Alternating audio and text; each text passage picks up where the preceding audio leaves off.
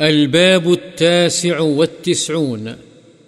باب استحباب تقديم اليمين في كل ما هو من باب التكريم.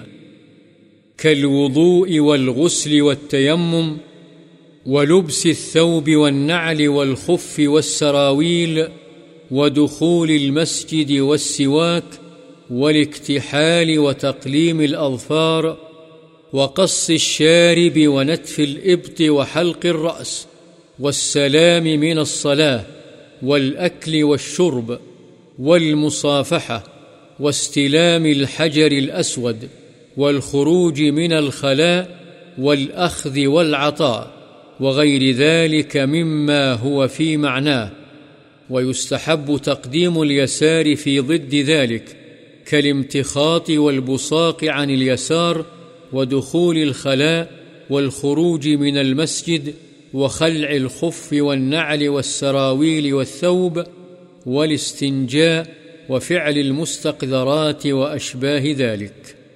ہر باعزت کام میں دائیں ہاتھ، پاؤں اور دائیں جانب کو مقدم کرنا مستحب ہے۔ جیسے وضو، غسل، تیمم، کپڑے، جوتے، موزے اور شلوار پہننے مسجد میں داخل ہونے، مسواک کرنے، سرما لگانے، ناخن کاٹنے موچھیں کترنے، بغل کے بال اکھیڑنے، سر کے بال موڑنے، نماز کا سلام پھیرنے، کھانے پینے، مصافحہ کرنے، حجر اسود کو چومنے، بیت الخلاء سے نکلنے، کوئی چیز لینے دینے، اور ان کے علاوہ اس قسم کے دوسرے کاموں میں اور ان کے برعکس دوسرے کاموں میں بائیں ہاتھ پاؤں اور بائیں جانب کو مقدم کرنا مستحب ہے۔ جیسے ناک صاف کرنا، بائیں طرف تھوکنا، بیت الخلاء میں داخل ہونا، مسجد سے نکلنا، موزے، جوتے، شلوار اور کپڑے اتارنا، استنجا کرنا، گندے افعال اور اس طرح کے کام کرنا۔ فأما من أوتي كتابه بيمينه فيقول هاؤم اقرءوا كتابيه اللہ تعالی نے فرمایا جس شخص کو اس کا اعمال نامہ دائیں ہاتھ میں دیا جائے گا تو وہ کہے گا لو یہ میرا نامہ اعمال پڑھو۔ فأصحاب الميمنة ما أصحاب الميمنة؟ وأصحاب المشأمة ما أصحاب المشأمة اور فرمایا دائیں ہاتھ والے سبحان اللہ دائیں ہاتھ والے کیا ہی چین میں ہیں؟ اور بائیں ہاتھ والے افسوس بائیں ہاتھ والے کیا گرفتار عذاب ہیں؟ وعن عائشة رضي الله عنها قالت كان رسول الله صلى الله عليه وسلم يعجبه التيمن في شأنه كله، في طهوره وترجله وتنعله، متفق عليه.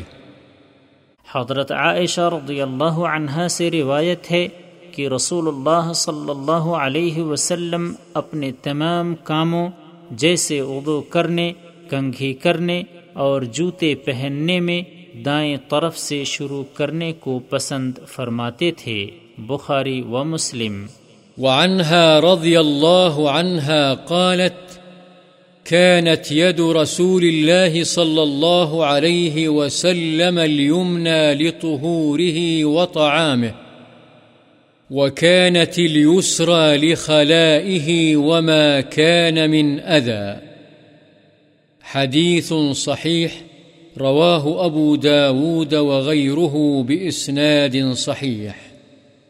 حضرت عائشہ رضی اللہ عنہ ہی سے روایت ہے کہ رسول اللہ صلی اللہ علیہ وسلم کا دایاں ہاتھ تو آپ کے وضو اور کھانے کے لیے اور آپ کا بایاں ہاتھ استنجا اور دوسرے گندے کاموں کے لیے استعمال ہوتا تھا۔ یہ حدیث صحیح ہے اسے ابو داود وغیرہ نے صحیح سند کے ساتھ روایت کیا ہے۔ وعن أم عطية رضي الله عنها أن النبي صلى الله عليه وسلم قال لهن في غسل ابنته زينب رضي الله عنها ابدأن بميامنها ومواضع الوضوء منها متفق عليه حضرت ام عطیہ رضی اللہ عنہا سے روایت ہے کہ نبی اکرم صلی اللہ علیہ وسلم نے عورتوں کو اپنی صاحبزادی حضرت زینب رضی اللہ عنہا کے غسل وفات کے سلسلے میں فرمایا، اس کے اعضاء میں سے داہنے عضو سے اور اعضاء وضو سے ابتدا کرنا۔ بخاری و مسلم۔ وعن أبي هريرة رضي الله عنه أن رسول الله صلى الله عليه وسلم قال، إذا انتعل أحدكم فليبدأ باليمنى، وإذا نزع فليبدأ بالشمال، لتكن اليمنى أولهما تنعل وآخرهما تنزع. متفق عليه.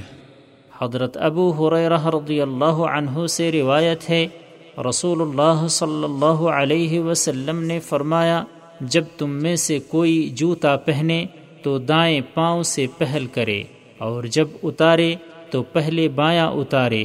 جوتا پہنتے وقت دایاں پاؤں پہلے ہو، اور جوتا اتارتے وقت اسے آخر میں ہونا چاہیے۔ بخاری و مسلم۔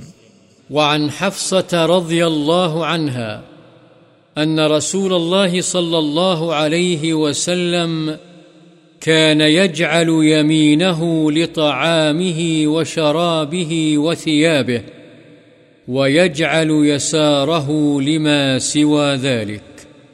رواه أبو داود وغيره.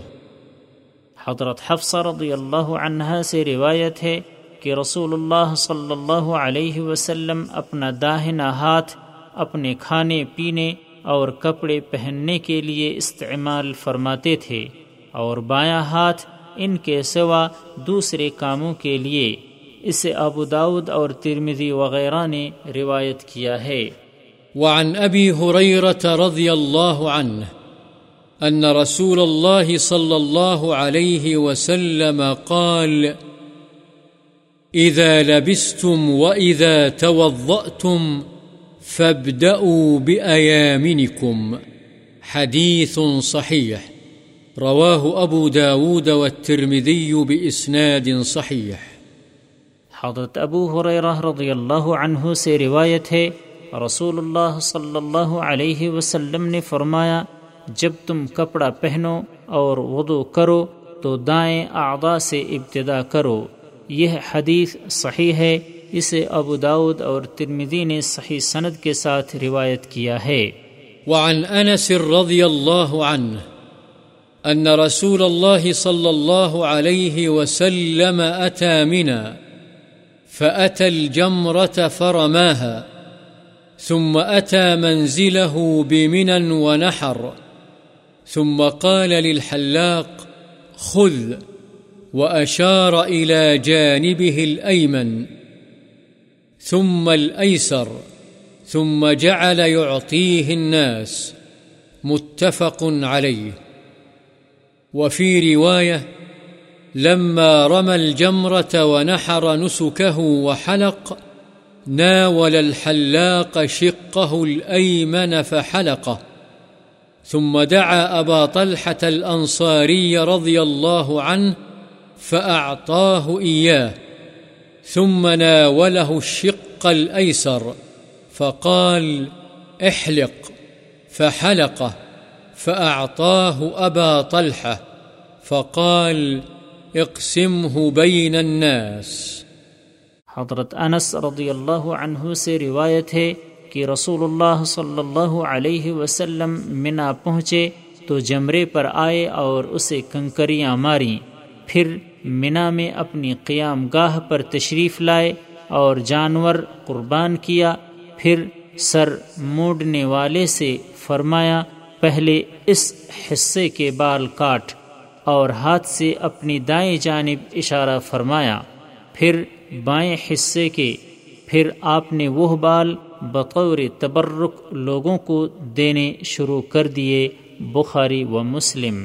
اور ایک روایت میں ہے جب آپ نے جمرے کو کنکریاں مار لیں اور اپنی قربانی ذبح کر لی اور سر مڈوانے لگے، تو آپ نے سر موڑنے والے کی طرف اپنے سر کا دایاں حصہ کیا۔